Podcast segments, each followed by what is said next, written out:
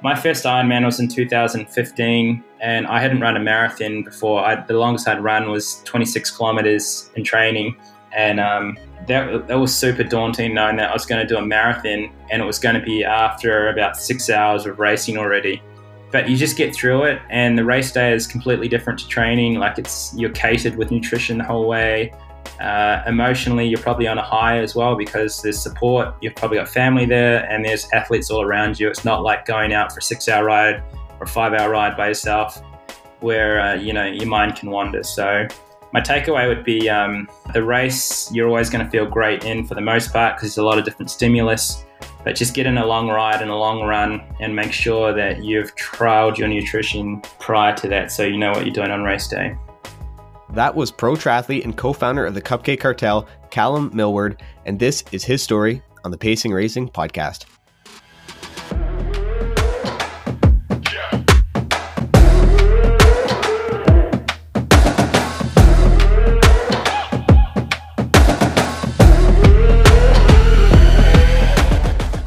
All right, what's happening, everyone? Welcome back and welcome to the first time listeners. My name is Stephen Langenhausen. I'm the host of the Pace Racing podcast. And joining us today is Cal Millward, co founder of the Cupcake Cartel team, and who may also be recognized as the host of the Cupcakes with Cal on YouTube, which, in my opinion, is honestly one of the funniest series of interviews with pro triathletes that I've ever seen. So if you're looking for a great laugh, and I highly, highly recommend checking that out. Now, a little bit about Cal here. He is a pro triathlete with numerous 70.3 wins and multiple 70.3 and Ironman podiums. And unfortunately, sat out a good portion of 2019 due to an injury, but that hasn't kept him out of the triathlon realm. In fact, one thing close to Cal's heart these days is the Cupcake Cartel, which is a team of triathletes and like minded people to come together for support and encouragement in racing and training. This is a highly sought after team with over 500 applications received for just 2020 season alone and are recognized by many for their badass race kits, their highly reputable sponsors like Quintana Roo, and their steady mix of enthusiastic age groupers and pro athletes alike. And in today's episode, we get to pick Cal's brain on what makes the Cupcake Cartel one of the most popular triathlon teams out there for age groupers to be part of. And we'll talk about Cal's race season as a pro triathlete and how he's overcame his bilateral torn patella tendons. We'll talk about some funny moments with pro interviews during his Cupcakes with Cal videos, and we'll end it off as usual with some great key takeaways on training for Ironman for age groupers. This is an awesome podcast episode, so I hope you guys enjoyed it as much as I did. And now, let's get into it.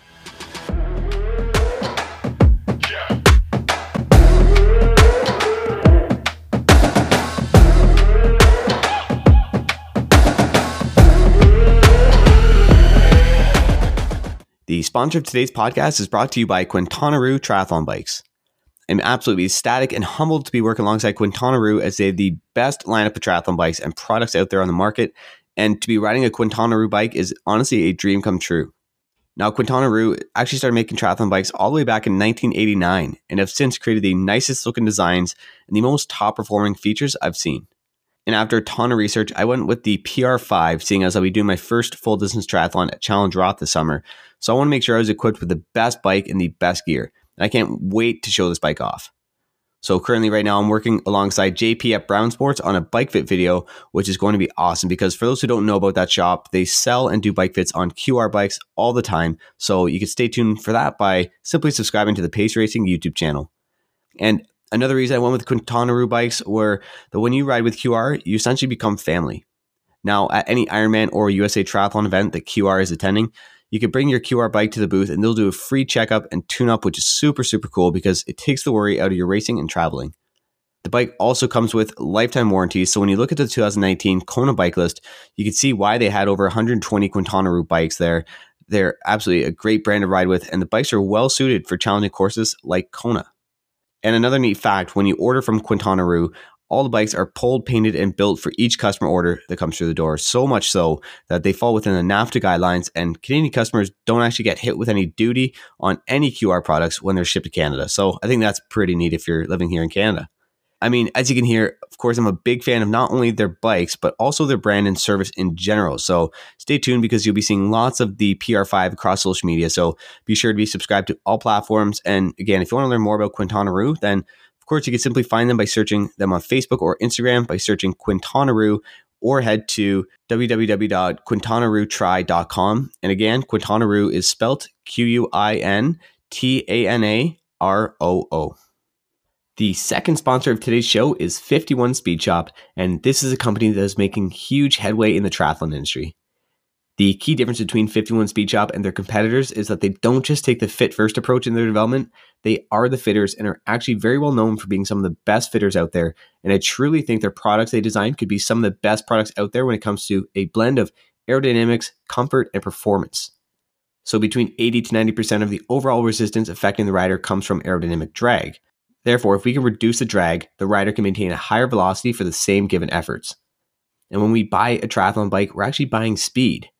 Now, the tri bike allows a rider to hold a position on the bike and attempt to decrease aerodynamic drag. However, that number one thing that impacts a rider's ability to increase their speed is not aerodynamics. In fact, it's comfort. Now, comfort is measured as our ability to sustain your position for the duration of your race. And if you're unable to hold your position because you're uncomfortable, then nothing else really matters. And that's why 51 Speed Shop has created a variety of aero bar extensions to meet the demands of all types of riders. For example, if you like your wrist in neutral positions with higher hand height when holding the bars, then you can look at the Ski Carbon Extensions, which is used by riders like Jake Birtwhistle, Sam Appleton, and Jake Montgomery. Now, if you like neutral wrist with moderate hand height, then you can go with the FSM extensions like Heather Jackson or Tim Reed. Now, you also have the option of the Ultimate Carbon extensions that offer high hand position while offering multiple rotational configurations, or you can even pair any of these extensions with the 51 Motorizer Aerobar system for maximal aerodynamics and comfort. I'm personally a big fan of this brand and their extensions. I'll definitely be throwing a pair on my PR5. Now, which ones? You'll have to stay tuned to find out which ones we'll be putting on through our Bike Fit video. Now, to find out more about 51 Speed Shop, you can actually check them out on Instagram or Facebook by searching 51 Speed Shop, or you can simply check out all their products by going to their website at 51 speedshop.com. All right, Cal, what's up, man? How's things going? Yeah, doing well, thanks. Just uh, it's noon out here and it is toasty hot, so we're just staying inside and getting ready for the afternoon's training. It's funny to me to hear you say that it's toasty hot there because it's frigid cold over here right now. So I'm, I'm quite envious of that in a, little, in a way. yeah, we could do with a little bit of the snow, to be honest, with all the, the wildfires. It's been uh, so true. It's been a tough summer for uh, Australia. Definitely, to say the least, anyway, right? I mean, uh, hopefully we can switch some of this weather here, give you guys some cold weather, and take some of your hot weather, bring it over here. Yeah, I've always uh, wanted to have a white Christmas, so I, I, need to get out, out in the northern hemisphere sometime. And I, I, guess it's strange for you guys if you ever come down under and we're all grilling and barbecuing for Christmas rather than you know, wrapped up inside. That's it, eh? No, good stuff, man. Uh, anyway, so first off, I uh, just want to say I'm pumped to be having this chat today with you here. And, and uh, for the listeners here, let's get them uh, started off on the right foot and let's talk about your backstory here. I mean, uh, born and raised in New Zealand, right? How did you get into triathlon? Uh, first triathlon is around 10 years old. New Zealand has, um, Australia and New Zealand have a, like a, a, school kids series sponsored by Weet-Bix, which I guess would be kind of like Weetabix and it's called like the Weet-Bix Kiwi Kids Triathlon or Aussie Kids um, Weet-Bix Triathlon, and basically you get together you and two of your buddies and you go to one of the big city centers where they host these events uh, during the summer. And that was kind of the introduction. Way back then i assume it was safe to say you probably didn't think about going professional by any means right? Uh, like when did that all kind of happen for you? Like when when was that moment you realized that you wanted to take it to the next level and go pro well, New Zealand and probably Australia didn't really have a pro system or a pro card system. Um, basically, if you wanted, if you thought you were fast enough and you you, more or less just entered the open division in um, in an event, and this soon became, I guess, the pro division. Even in New Zealand to this day, I don't think it's classified as like a pro division. So uh, I guess that sort of um, comes from the US more so, but it, sort of flows down uh, to the Oceania region where um, it, you basically you send an email to Triathlon New Zealand and you say, look, uh, can you endorse me as a professional athlete? And then um, it stems from there. And obviously your salary and you know prize money, nothing changes just by taking your pro card. You still uh, you still got to grind away and try and make that money, but um, to answer your question, I did. I went to university and I, I finished in I think 2004, and uh, I didn't really take triathlon too seriously up until that point. I, I played rugby in New Zealand because uh, it's the national sport. Uh, the All Blacks is kind of to become an All Black is the aspiration of most Kiwi kids. And um, when I was about 13 or 14, I stopped getting as big as some of the, I guess, players. So I decided to sort of venture down into running and swimming. And obviously, rather than putting on mass, you're trying to get rid of mass to go a little bit faster. And um, that sort of planted the bug. And I just knew Australia had a strong history of triathletes. Um, and uh, the Summer Olympics in Sydney had just been with the introduction of triathlon, and that was super motivating. I remember watching that and watching um, Simon Whitfield win that, and it's just super inspiring. So, um, unfortunately, Kiwis didn't do crazy well there, but I guess that all changed um, in the next Olympics in uh, Athens, and I guess it sort of it plants a seed and you get motivated to see this. And for a little country of three and a half million, it was it was really motivating. And basically, I graduated from a university and I decided that I wanted to have a go at seeing if I could have a career in this triathlon business. And I moved by myself at the age of 21 to Australia. And I reached out to a coach over here, Col Stewart, and I asked if I could join his squad. And I was basically uh, super naive. I didn't know any, you know, I, I'd just taken three years off. I studied sports marketing and I didn't even really know what what, was required or what it took to be an athlete, uh, especially to race professional, because I hadn't had any results at all. And um, I was straight into the deep end. I started with these the squad, and we are training day in day out. I was working at night, and after about a year and a half, of just seven days a week training and just being fully committed, um, I started to get some results. What was the like? I, let's talk about your first race there. What was that experience as your first race as a pro? Um, do you do you recall that, and do you remember the kind of emotions around that, or? Um, it, it's hard to define when the first race as a pro was because um, Australia and New Zealand had sort of that open division, and that was just the division you raced in. Uh, it wasn't until uh, let me think, probably 2000. Uh, maybe I'm getting ahead of myself here. I'll go back. So if we start off in Australia, there's just a lot of regional races, and being a Kiwi looking from the outside into Australia, uh, I always viewed their athletes as super fast, super strong, very good swimmers. Uh, being an island country, uh, everyone was very strong swimming in the surf, and um, so yeah, basically just uh, we learnt our trade by racing these domestic races within Australia, and I guess the first official sort of pro race was um, an Olympic distance ITU Oceania Champs, which is Australia New Zealand, and my coach said go and have a race there, and it was uh, just uh, west of Sydney, and I didn't know any of the athletes racing. We got in a car and drove down there twelve hours from. Um, from the Gold Coast, and I finished second in the race, and that qualified me as uh, qualified me for ITU Under Twenty Three World Champs in Lausanne, Switzerland that year, and that also means since I was the first Kiwi across the line, um, you receive government funding and government assistance, and I guess that was the first sort of exposure to pro racing. Um, the good thing about all of that is I, I wasn't nervous or anxious about anything. I had nothing to lose and everything to gain. And um, at, still at the time, you weren't defined as a pro. It was just your racing and sort of whoever lined up on the line. And um, from that point on, I, I, moved back to Auckland, New Zealand to make the most of those facilities on offer. And I spent the next four years sort of chasing that ITU dream. Um, and I was drafted into the uh, sort of an Olympic squad towards London in 2012, and it was just it was a really cool experience. We got to race in Europe. We got to race. Uh, we came over to Hy-Vee um, uh, in Des Moines, Iowa. We raced Austin, Texas, and we just got exposed to you know the first sort of foray of international racing, which um, it's a big step up from you know two years prior. I, I was sort of um, unfit and studying and didn't really have this on my agenda.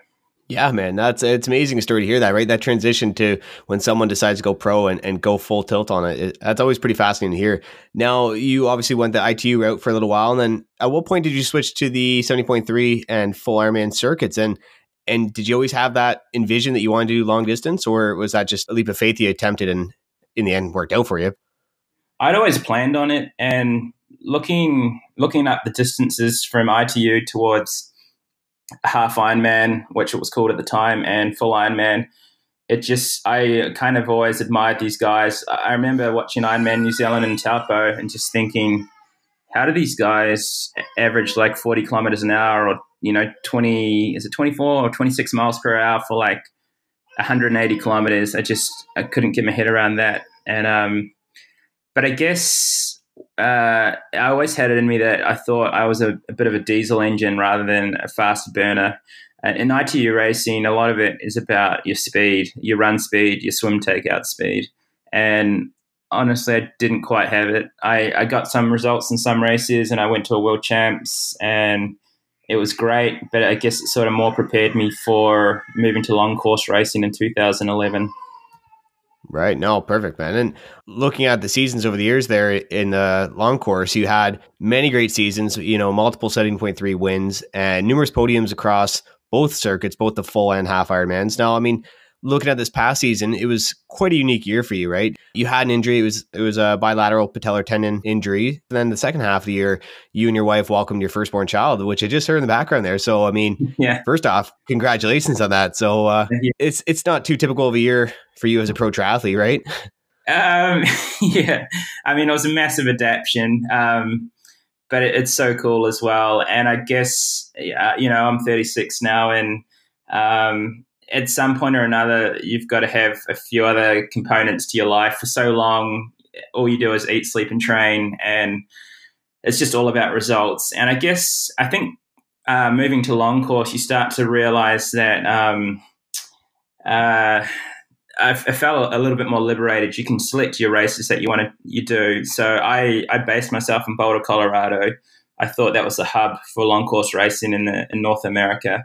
Um, I went there with a buddy from New Zealand. We reached out to um, a friend of a friend of a friend, and they hosted us, and we sort of found our roots, and that's sort of how we got exposed to the racing out there. And uh, for so long, you can just focus on yourself and focus on your results and focus on training and recovery, particularly recovery. And um, I guess after doing that for the last oh, eight years, nine years, um, yeah, we're sort of getting to that age where it's time to look at um, life and just the exit strategy from professional racing. I still want to keep racing. It's just um, like a lot of the ladies and the men in our sport, you need to um, you need to take a step back for a hot second and realize that there's more to life than just triathlon. Exactly right. No, there's quite a few other triathletes out there. I mean, Ben Hoffman, perfect example, right? He uh, he just had uh, their newborn as well, and, and he had a stellar year, you know, in 2019. So yeah, it, it's always it's great to see you still maintain both, but it's uh, it's fascinating. I mean, it definitely takes a lot of organization, I'm sure, with time management and everything, right, to say the least. Yeah, I remember seeing um, Tim Reed when he had his first kid, and he came out, and I think he won Auckland seventy point three when that was still around, and um, a few athletes who have just become new fathers or mothers, or particularly fathers, because they can race straight away. I think you just you start to realize that you know you need to put um, dinner on the table and a roof over your young one's head, and there's a bit more to live for other than just yourself. You know, if you're just a young young athlete and uh, you have a rough season financially, you can just generally move back in with your parents. And um, for so long, you're uh, dependent on other people for funding, especially sponsors or a job or your parents. Uh, I think it's it's quite common in our sport, but um, I guess that tide gradually shifts. You figure out how to leverage yourself, and um, and you start to become a bit more financially independent. For sure, no, that's very well put. And let's talk about that injury you had there in 2019, right? Um, do you know kind of how that injury came about and uh, like how was the recovery process? Are you are you fully recovered yet, or what's that looking like? Uh, I've actually got an appointment right after this uh, podcast where I'm going back to my sports doctor. Um, I had, I don't know how it came about. I've got a couple of suspicions, um, perhaps from a new bike fit, uh, perhaps from I tried some uh, a new form of cross training. Um, I don't 100% know. I just know that our sport, we get injuries. In 2007, I had a bilateral compartment release uh, on my calf muscles. Uh, so basically, it's, it's, like taking a sausage or a frankfurt, and they just cut the outsides of it, like the fascia, just to let the the meat or the muscle inside it expand because it becomes too pressurized. And wow. that I remember it was really early on in my career of racing as a professional, um, and it took a year and a half to overcome that. But uh, I guess you just you learn to hang in there and you try and compartmentalize parts of your life and your training. And I remember switching to mountain biking for a while, and I thought my career was done. And I've had those same thoughts this past year. It's been really challenging. Um, it has given us more time to focus on having a, a son. Um, and also, it's given us time to focus on our team, which is um, just coming up its third year. So we sort of we've got a team of 340 athletes, and it's a, called the Cupcake Cartel. And we sort of start to get into apparel and just ensuring that you know we've got something other than just triathlon in our life, even though it is a triathlon based team. But it's just another aspect where um, we can focus a lot of our energy while um, the rehab continues. That's right too, and you're right. Although it is triathlon, you're being set in this environment with a nice team of you know like-minded individuals, right? I think that's one of the cool things. That's why I was really interested in the, in the Cupcake Cartel because everyone seems super optimistic and had good vibes at, at all the races the Cupcake Cartel attends, and so it's a really cool atmosphere. And I kind of want to talk a little bit more about that. I mean, so for the listeners who haven't heard about the team yet, how did this all kind of start? Like, this has been three years now. What made you guys want to start this? Um, so the whole cupcakes thing came in 2014 when uh, I'm not sure if you know of Glenn Murray, who is Korupt Vision, the photographer. Mm-hmm. He is the of uh, Liz Blatchford, who's a pro who's just retired, and he would always be out in Boulder, Colorado. Him, myself, and Tim Berkel amongst a few other Australian and Kiwi athletes, we just got talking about how a lot of the media, especially the interviews, are quite mundane and it's the same sort of standard questions, you know, before Kona. Uh, a lot of the Breakfast with Bob questions can be repeated, and his interviews are great. I, I love them, mm. but um, it is generally the same questions every year. And we just got thinking, what if we just uh, showcase some of the athletes' personalities and have a little fun with it? We know a lot of the athletes personally. We have access to them, which is a big benefit. Uh, a lot of them were in Boulder, Colorado, and Glenn also had the access to his um, DSLR, and we were able to set up a camera and just sit people down on the couch once a week.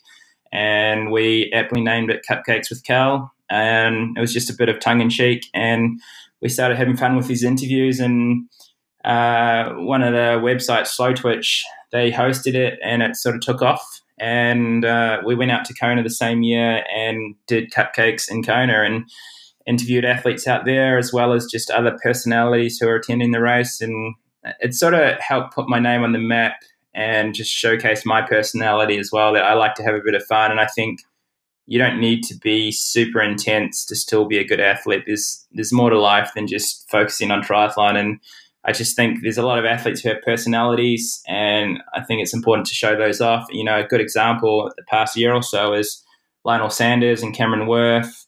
They'll have a lot of fun, a, a, lot of good banter, and I think it's great so long as you know it's not offensive. I think um, it's cool to see these guys have some tongue in cheek with each other. There's there's more to just the athlete side of them. Exactly. It's funny. I'm, I'm glad you brought up cupcakes with Cal because uh, I was dying laughing the other day actually watching some of those interviews, and it was it was pretty funny, right? Like you you mentioned Lionel there, and to me, Lionel just seems like one of those. I've never met Lionel, but he seems like one of those serious kind of guys. But then to see him go along with that interview, I was dying. And then, uh, so I, I, definitely recommend if, if no one's seen that yet, I mean, obviously you have the YouTube channel up there, Cupcakes with Cal, and uh, it's it's hilarious. So you got to check out those videos. Yeah, we we run past some of the more controversial things with people, and but for the most part, it's just off the cuff. I do a little bit of planning for it, uh, so it is a little time and time um, sensitive, but. A, a lot of the athletes are totally down for it because you know at the time it was hot. We did it for two years, and it was just going to be fun, and the athlete could just come have fun rather than sort of being serious. And some athletes were more serious than others, but I would have other pros just sliding into my inboxes asking if I'd interview them and all sorts. And I remember coming to uh, 70.3 Mont Tremblant Worlds and having athletes ask me if I could film them and do the interviews. And I'm like, hey, I'm, I'm, still trying to race there. And Uh, trying to uh, differentiate doing that sort of media side of things from the racing.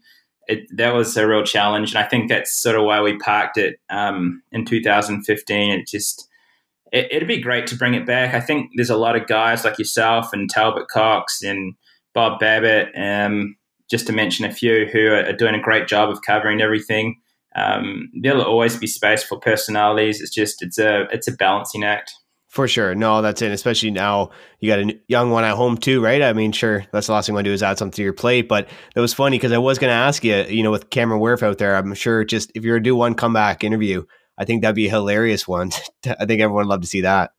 Yeah, he's great. And I, I love that he's a, he's a top athlete as well. And he can, uh, he can have, he, he can poke some fun at himself. Um, you don't necessarily see that with maybe someone like Jan, but I think Lionel and Cameron are, have got huge entertainment value. It's a bit like the Tour de France with Chris Froome. He is a great performance athlete, but his interviews are not as stimulating as Peter Sagan's. And so, you know, there's always uh, sponsors and leverage will come a lot from personality, not just results. And I think um, I think more power to people like Cameron, you know, Starkey and uh, Lionel. I think I think Lionel has got a great following now with his YouTube series with him and Talbot. And uh, when I did my interview with him, he was just just a cool guy. I didn't know him prior to the interview. I'd raced him a couple of times, and uh, I admired what he's achieved and his background. And we just sat and we we did the interview for like forty five minutes, and then we just sat for another hour and just him and Aaron and his father were just super cool people. Yeah, no, man, it's definitely it was good stuff. Let's continue to talk about the team there. So, I mean, from what originated as Easy Go Lucky Cupcakes with Cal interviews, turned out into a wonderful team. Actually, right? You mentioned it's been going on for three years now, and and talk about this team. I mean, it's it's grown pretty immensely, over 300 people now, right? And I think I saw that you had applications over 500 applications this year alone, right? So, uh, how did this sort of evolve year to year?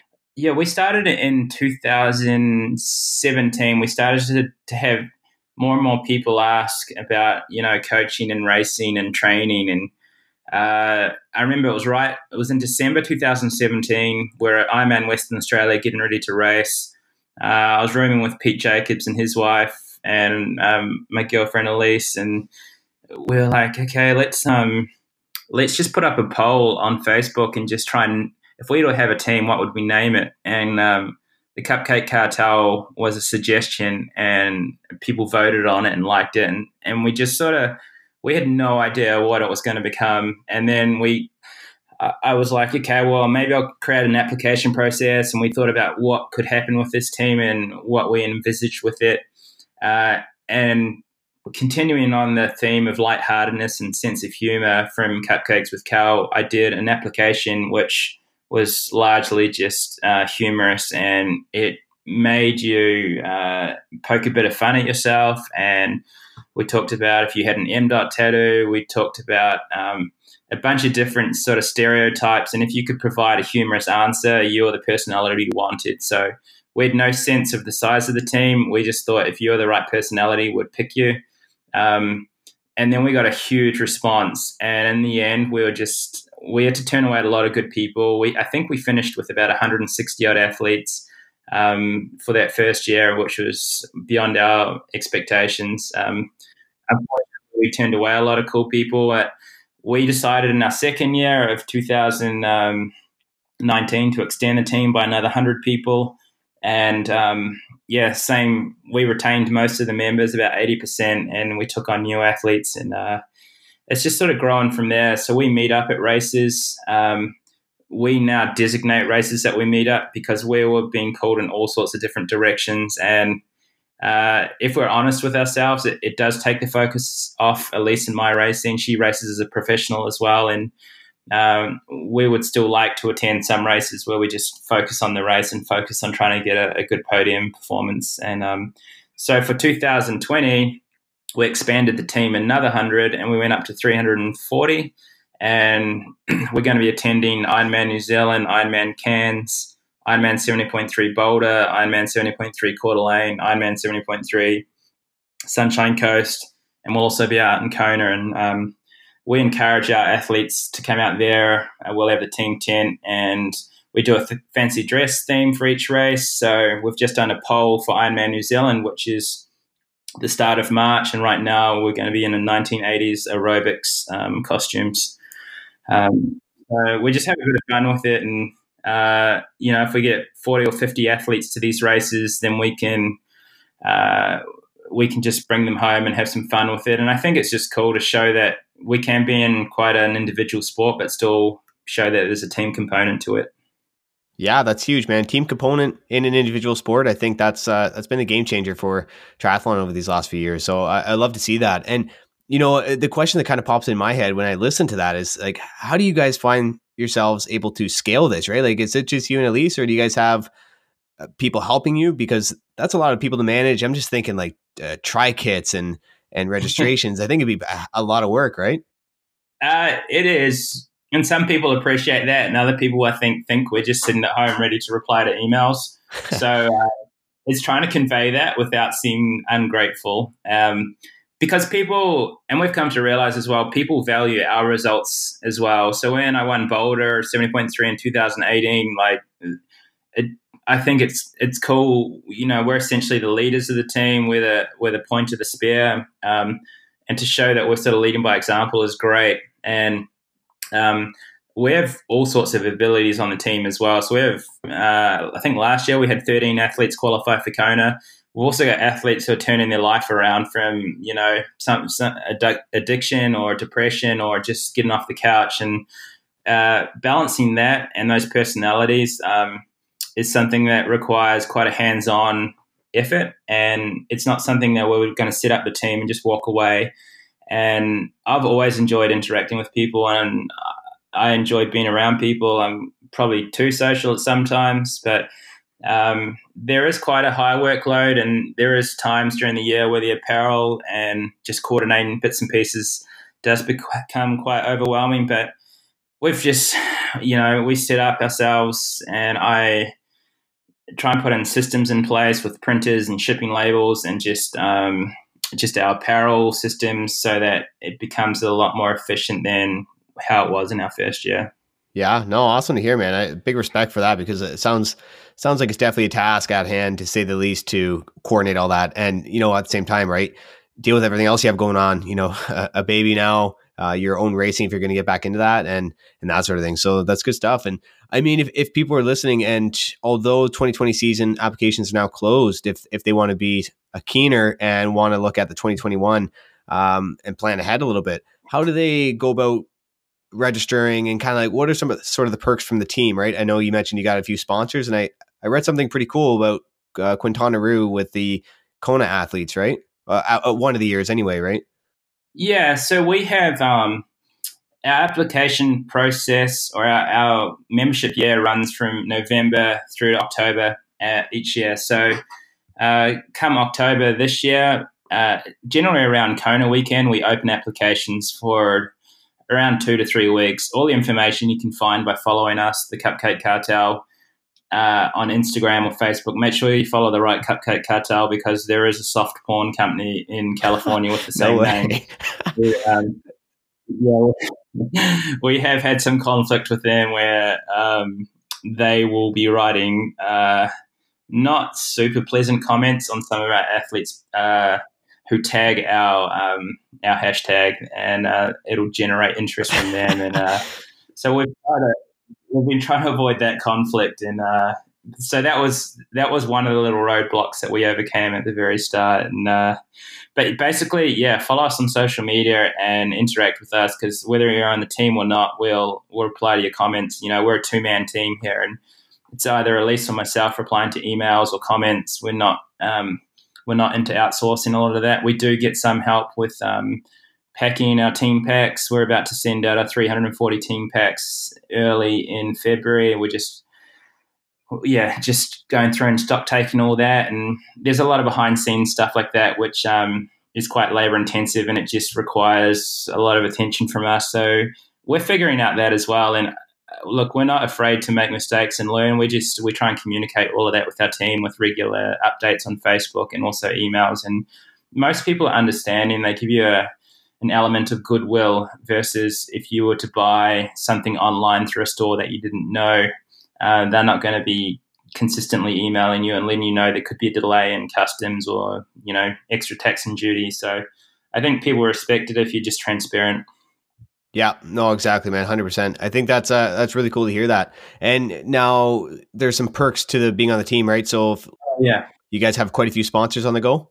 Yeah, yeah, we've had um, we've had a lot of good backing from our sponsors. So we have uh, we have discounts uh, that range from fifteen through to fifty percent with all of our sponsors, um, and we have uh, deeper discounts and perks for our athletes that make it to Kona, and a little bit like professional athletes. There's bigger incentives. Uh, there's bigger incentives to do well in Kona. Um, so if you're a Kona athlete on our team, then Quintana Roo have a deal where they'll give you a PR5 frame set, which is their uh, second top frame set. Um, so we've had a number of athletes each year take that, and there's also the opportunity to upgrade to either a disc brake bike or the PR6. Um, Roka normally help out with product, and Shimano as well with product. QR is out in Kona, and which is always it's cool because obviously everyone is flying into Kona for the most part, and if you've had a long haul flight and you've got a bent derailleur or, in issues with your Di2 cables, then it's good just to know that you've got a team sponsor there. You let them know you're a part of our team, and they'll look after you. And um, so for this year, we've worked on that as well. We've had ISM jump on board as well, uh, ISM saddles, and they're providing product um, and deep discounts. And uh, we have a breakfast normally we put on for the athletes out in Kona, which um, QR sponsors, and we try to make sure our high performance athletes are looked after just as much as um, our, our, other athletes on the team because there's a lot of competition in the high performance part. You know, we've got Every Man Jack, you've got the Suunto multisport team, and um, we want to retain these athletes. We've lost some of our high performance athletes because they'll get a result in a big race, whether it's Kona or a North American championship race like Texas, and yeah, all of a sudden they'll get some nice little offers and discounts, and um, it's trying to manage that where we cater for them as well. Right. No, that's crazy, man. Awesome. I didn't uh, I didn't know some of those perks, but it sounds like you guys got a lot of great sponsors there. And you know, you said it really well. Having QR down at Kona, I think that's huge. If if you guys are sponsored by QR, that's the exact same thing I was thinking about too. I'm going down to Challenge Roth in July, and I just heard that QR is going to be going back there, and and I'm super excited about that because worst comes to worst, you know, they have guys down there that are knowledgeable with QR bikes if something does get damaged on the way. So you know, little things like that I think do add up. So uh, that's really cool, man. Yeah, cool race, Roth. I think that's um, is that what you said you're doing, Roth? Yeah, challenge Roth.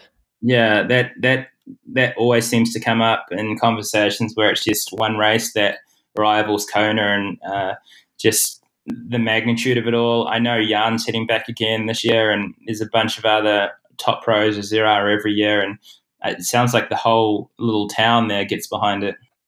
Yeah, it's it's pretty crazy, man. Uh, that's one of the things I was going to be asking you. But you you already named out your roster of, of where you guys going this year. But I was going to say if Challenge Roth was on tap, but you know, maybe uh, next year. yeah, it's definitely on the bucket list, right? Uh, on the bucket list, I'd, I'd, love to get there. We'll definitely get there. Um, we try and support our North American races uh, because that is where most of our, our sponsors are from, especially like mm-hmm. And Shimano. We we deal with um, you know, Boco and Stages, they're all out of Boulder, Colorado. And if we've got a presence in North America, then it's not only great for our sponsors, but also for our team members. Um, we find that obviously the US being so big, um, it, it's a lot more sparse in terms of athletes aren't meeting up as frequently as they are down under here, where you know there's only like five races during the summer, so you're bound to cross paths with another teammate, and we just want to encourage more athletes to interact and attend the same races. So um, Roth is definitely not off the cards. It it it won't happen this year, but it's going to happen. Beauty. No, that's awesome. And then, so you just spoke on Colorado there a little bit. Now, uh, one of the things I did notice, uh, you know, at some point in 2019, anyway, you were down there uh, with Matt from 51 Speed Shop, and you look like you're getting a bike fit done at the multisport shop there. And first off, I'm, I'm going to say, like, how'd you find yourself all the way down in Colorado doing a bike fit? Uh, so I've spent the last eight years in Colorado uh, during the summer, uh, and it's ranged from four weeks in 2010 through to six months uh, in about 2014. Um, wow! And as I mentioned, um, uh, we were exposed to Colorado or Boulder, Colorado, way back in 2010 when Triathlon New Zealand team based itself there for four weeks, leading into Hy-Vee, which was Des Moines, Iowa, and um, so we got exposed to the training and just the facilities and the mountains, and it was super cool. Um, so I, I'd also seen a lot of videos and, and media showcasing all the athletes that either in Boulder, Colorado, or San Diego, and San Diego just seems too busy for me. And Boulder, I trained there and I really liked it. I really liked. Uh, I felt safe on the bike there, which is a big thing these days, and I found with Denver International Airport, we could fly in and out of, to most big centers. And uh, yeah, so we go back every summer.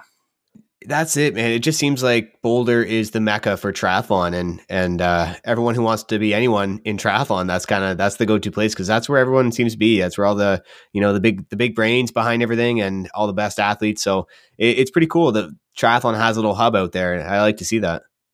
Yeah, we, we go over there each year, obviously, and we, we have friends over there now, and we know our way around and feel comfortable with it. And obviously, there's a bunch of other Aussies and Kiwis, and uh, obviously, a lot of our American and Canadian friends there. Um, but yeah, we we contemplated other places as well, like Bend in Oregon, but I keep coming back to Boulder, Colorado. Obviously, we deal with Boco Headwear, who are right in Boulder. Um, Matt Steinmetz, who you touched upon before, he actually coached me for three years, and um, that's how I have a relationship with him. So I check in with him each year. He's he's the best bike fitter around, so uh, I always check in with him, and um, he's just a great guy to talk and um, very down to earth. Now, just from that, you know, getting your bike fit done by him, uh, probably a few times there. Uh, is there any just for all the age groupers listening there? I always try to push on a big bike fit. You know, that's that's key to have. And um, any little tips that you can kind of take away from you know having your bike fit done by one of the top guys in the industry. Um, was there any key takeaways that you kind of share with the, the listeners? Yeah, I, I would. Um, I don't know if there's a silver bullet to solve all the issues. The biggest thing I would do is get a bike fit with someone reputable who uh, maybe focuses more on comfort rather than on um, how you look in a side on picture for your social media profile. So make sure that you're in a comfortable position that you can actually hold on the bike. Um, I find that sometimes that's overlooked. Uh, people want to be more aero and look more aero as opposed to uh, being in a sustainable position. If you're not comfortable, a couple of things, you're not going to be able to hold the position. So you're going to end up sitting up on the base bars a lot of the time and also you're probably going to jump off the bike and have sore, a sore neck or sore uh, hamstrings or lower back.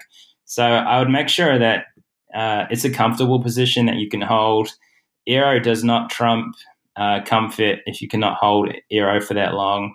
And obviously, with so much uh, the Tour de France and cycling and you've got these cyclists who can hold these crazy low positions, but they're not triathletes and they're not running off the bike. And generally, they're not time trialing for 180K or uh, 90 kilometers. So I just sort of keep it in perspective and um, try and find something that's comfortable for you. There's a lot of good bike fitters around, but um, there's a lot of cowboys as well. So just, uh, I would, I would talk to your friends and just find someone who's reputable. Perfect. No, that's good stuff, man. I, I like that advice quite a bit. And you know what? I've been to a couple of those cowboys without knowing until after the fact. And yeah, it's just when you find a right bike fitter, then you definitely know. So, I mean, it never hurts to go off recommendations of other people. So that's always a, yeah. a good tip there. No, good stuff, man. I mean, asking a little bit more personal questions here, I guess, switching it up. Now, who's someone uh, that's either inspired you in your triathlon career or who's an athlete out there that you look up to right now? Um, I've always looked up to Cameron Brown. He's another Kiwi athlete.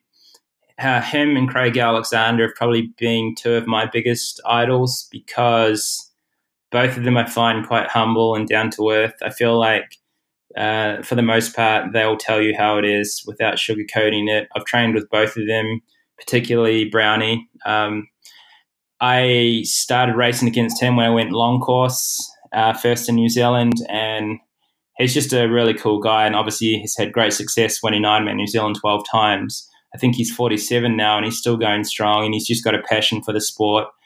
Uh, I used to swim and train with him in Auckland, New Zealand, and I remember seeing him in in physical therapy or physios, uh, trying to overcome injuries like two or three months before Ironman New Zealand, and I just don't think he panics. I think he he's like he's like anyone. He's a he he faces adversity and he manages to overcome it. He's not um, he's not someone who's arrogant. I feel like he has time for everyone, and I think that's just uh, that's traits that Crowie has as well. And I think they're good people to model yourself off.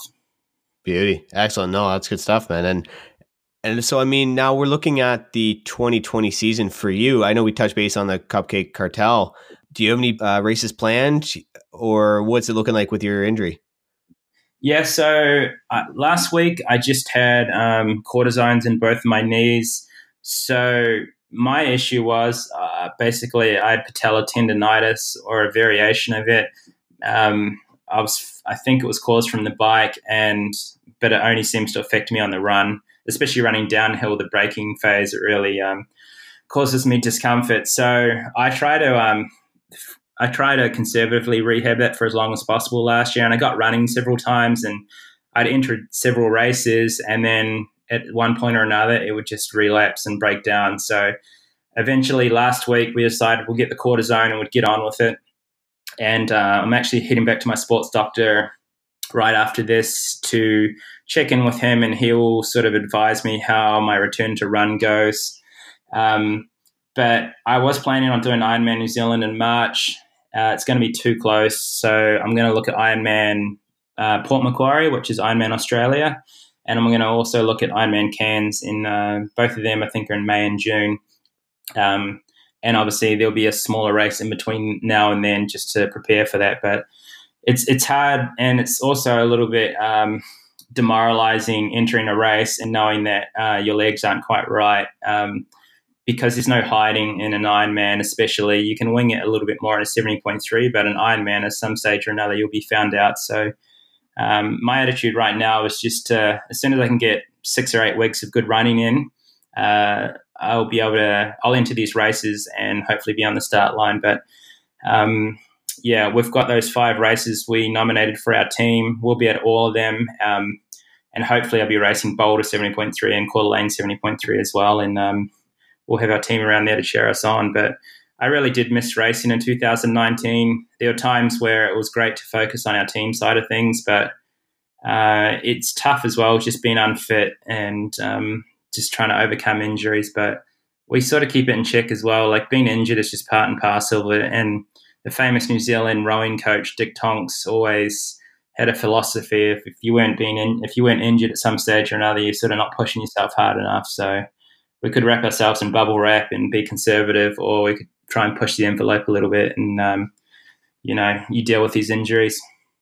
I, uh, I definitely respect that, and you know what? I mean, hoping fingers crossed, all the best. Uh, recovery goes well as planned, and uh, you get out there and race a couple of those races yourself. But I mean, the nice thing is too, if you need to keep at it and keep recovering, then that's good. You know, I'm sure you'll keep just as busy with the team, you know, your your baby and everything. So it'll definitely be a busy 2020 season, nonetheless. So good stuff, man. And yeah, I can't really. I'm dying, yeah. I'm dying now. So we've you see it every. Uh, I mean, right now we're not in the peak of race season, but um, there's always races coming up, and obviously being immersed in a in a triathlon team, everyone's always talking about training and racing, and um, yeah, it, it's nice to be a part of it, and you always face those questions as well of you know, do you hand in your pro card and is is your time up and uh, then I look at Brownie and Crowie, who are like mid 40s and still racing very well. so it really comes down to you and your motivation as well.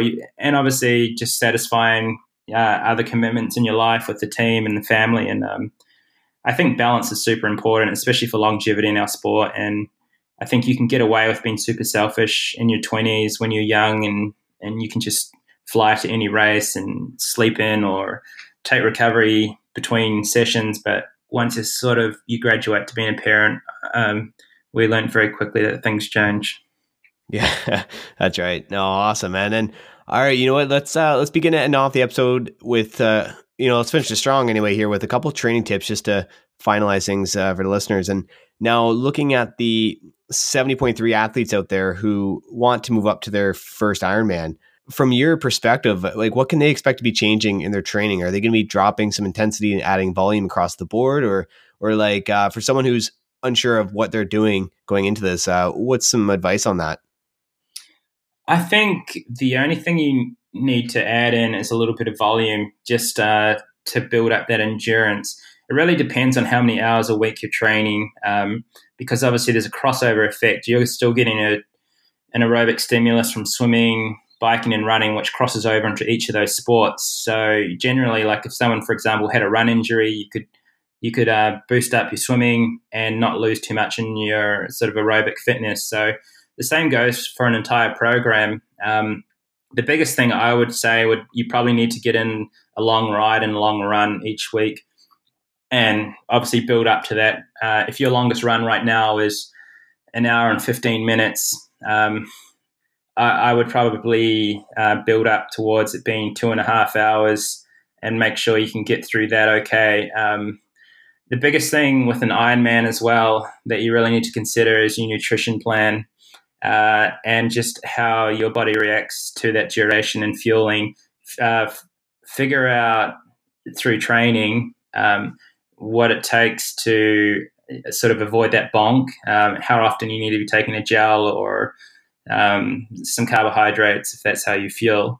So, um, yeah, that's my biggest thing. I also think that this is just my personal opinion. Obviously, there's so many different ways to skin a cat you I don't think you need to be going out for six, seven, eight hour rides um, regularly. I think one, it deprives you of your family, and then two, I sort of think it's unnecessary. I think for for myself, before I've done about maybe 15 Ironmans, I think I've ridden six hours maybe twice, and that was just for fun in the in the Boulder, Colorado, and the Rockies there.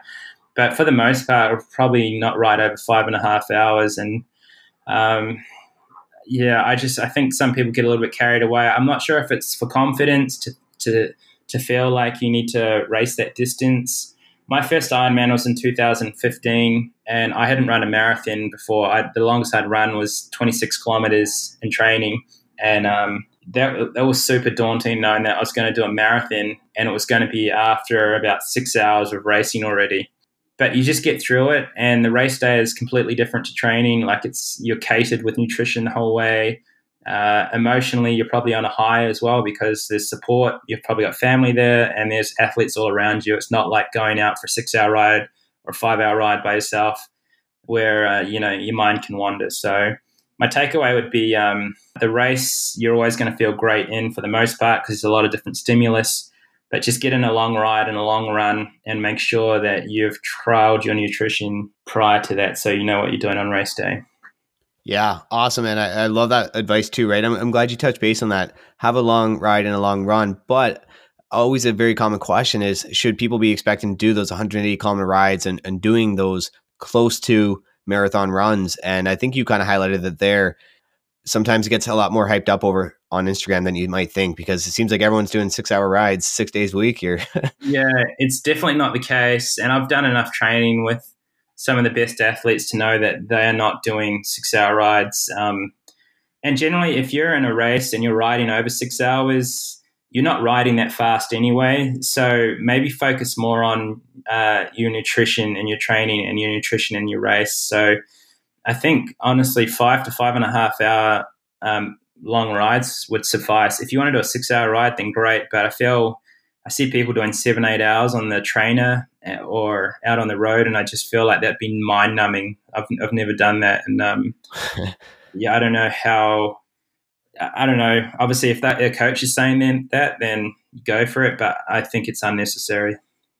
So, as we touched base a little bit there on practicing your on course fueling. Uh, let's talk about on course fueling just briefly there. If, if someone has dialed in for a 70.3, but again, they're going to be moving up to that full distance, it's not as simple as just doubling the fuel fueling plan, right? Um, does it require a completely different approach, or what's your thoughts on that? Uh, I use the same plan. So when I first moved to long course, I didn't know anything about fueling. Obviously, in ITU, you can get away with whatever it is.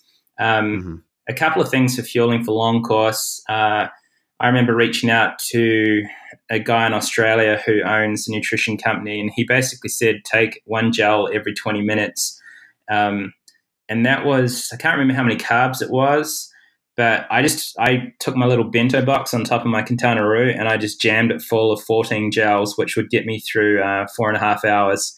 And I rode four and a half hours in my first Ironman, and um, and it was fine. And obviously, you've still got aid stations on the side of the road. Uh, and then for the for the run, I strapped on a fuel belt and I filled it with Coke, and I just drank them as I, as I needed. I used it on an as needed basis during the run. Uh, one thing to know if, if you ever feel like you're sort of hunger flatting uh, in an Ironman, just get some Coke in you because it is the black doctor and it will pick you up. And I I remember Crowie and Cam Brown, the massive advocates of Coke. Uh, another thing to consider is you might see all these athletes sponsored by Red Bull or Gatorade, but I can guarantee you most of them are not using it. Um, I just uh, I feel like um, I feel like if you get your uh, nutrition trialed and training prior to the race, you should be fairly confident going into the race that you know what you're going to do.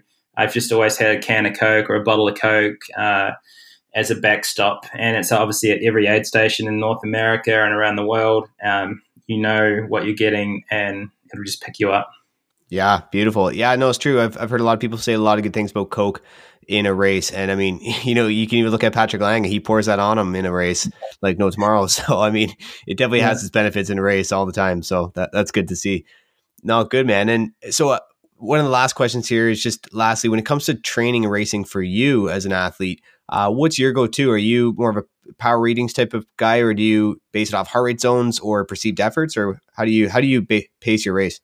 Uh, in training, um, I'm I'm more of a perceived effort guy. Um, with that being said, I still use power, but I don't let it dictate um, too much. So if I have I have a specific interval session, I'll look at my power and I'll use it sort of to motivate me. But if I'm just going out for a two-hour spin or a ninety-minute spin, uh, I will I'll base it off perceived exertion, which generally I find 80% of the training is aerobic anyway. And for me, that's conversation pace. And I just say to people as a rule of thumb, if you can maintain a conversation during uh, that those long rides or long runs, then that's sort of the pace you need to be at. Um, when you're doing your interval sessions, if you're going up a canyon or you're on the trainer, um, if you're doing lactic threshold, aerobic capacity, or VO2, then you're not going to be able to maintain a um, a conversation, and that's maybe where power is more applicable. You can say, hey, look, when I'm doing my three minute intervals, if I'm doing four by three minutes on the bike and I'm looking at 400 watts, then it's probably going to be a good idea to have a power meter just so I can gauge how I'm tracking versus when I did that session two weeks ago. Uh, in a race, I remember I had a coach a couple of years ago who was super scientific based, and he had me stick to power numbers and I think I understand the logic behind it. And obviously, it works for a lot of people. But I just found I am stimulated by racing people. And I remember at Boulder 70.3 in 2018, Ben Hoffman caught me on the bike. And obviously, he's a very good biker. And I had my power meter on. And uh, he came past me and he's riding like 40 watts higher than what I was supposed to be at. And I'm like, well, here's my ticket to the front of the race here if I just stay with him. And um, I averaged my best ever power and there was always a risk I was going to blow to pieces. But I enjoyed racing Ben, and we rode the whole way together, swapping off legally and just trying to drop bombs on each other. And uh, I got to the end of the race, I analyzed my power, and it was a power I probably couldn't have held um, uh, if I just stuck to what my coach's power was. So I felt like sometimes it's good just to race the race and just put that power meter behind or you know under a piece of tape and analyze it after the fact rather than letting it dictate your race because sometimes it can put a ceiling on your performance um, and i'm not sure if that's always good. Yeah no perfect. I think that's a, a great spot to end it off dude. Um, so can you let the listeners know uh, where they can follow you on social media throughout 2020 and same with the the, the team yeah absolutely so our um, uh, it's just my name on uh, Instagram, Callum Millward. Um, I I've gone full circle on social media. I really haven't posted that much on Instagram. I sort of um, I guess with the injury as well, I just wanted to shut up shop a little bit and try and figure it out before I start posting about training and all that. But um, everything is just my name, Callum Millward. Um, our team is the Cupcake Cartel. Um, like I said before, make sure you don't follow uh, the one from California. follow us, and um, yeah, we have our little cupcake logo. It's pretty easy to find, and um, yeah, we're always super approachable as well. So if you got any comments or questions, or want to know anything about the team, or we we're coming to a race near you, just come hang out, say hi. We'll have the team tent there, and we are totally open to hanging out with anyone. Beauty, man. That's awesome. And you know what? That's right, man. Thanks so much for coming on. And yeah, uh, hope to see some Cupcake Cartel on uh, some of the race courses this season, man. All the best. Yeah, cheers. And all the best for your uh, Roth. Perfect. Thanks, man. Awesome. Well, that's a wrap with Callum Millward. Thanks so much for listening, guys. And if you enjoy this episode, among others, then please just take a minute to open up that Apple Podcast app on your iPhone, search Pacing Racing, and click the podcast, click subscribe, and then scroll down to the bottom and just leave us a quick review. It takes less than a minute to do, but it goes a long, long way in helping me out. So, to all who do that, thanks so much. That's highly appreciated. And other than that, guys, happy training. And if you want to train with me on Zwift, then drop me a follow by searching Stephen Langenhausen. And other than that, guys, take care. Chat soon. Cheers.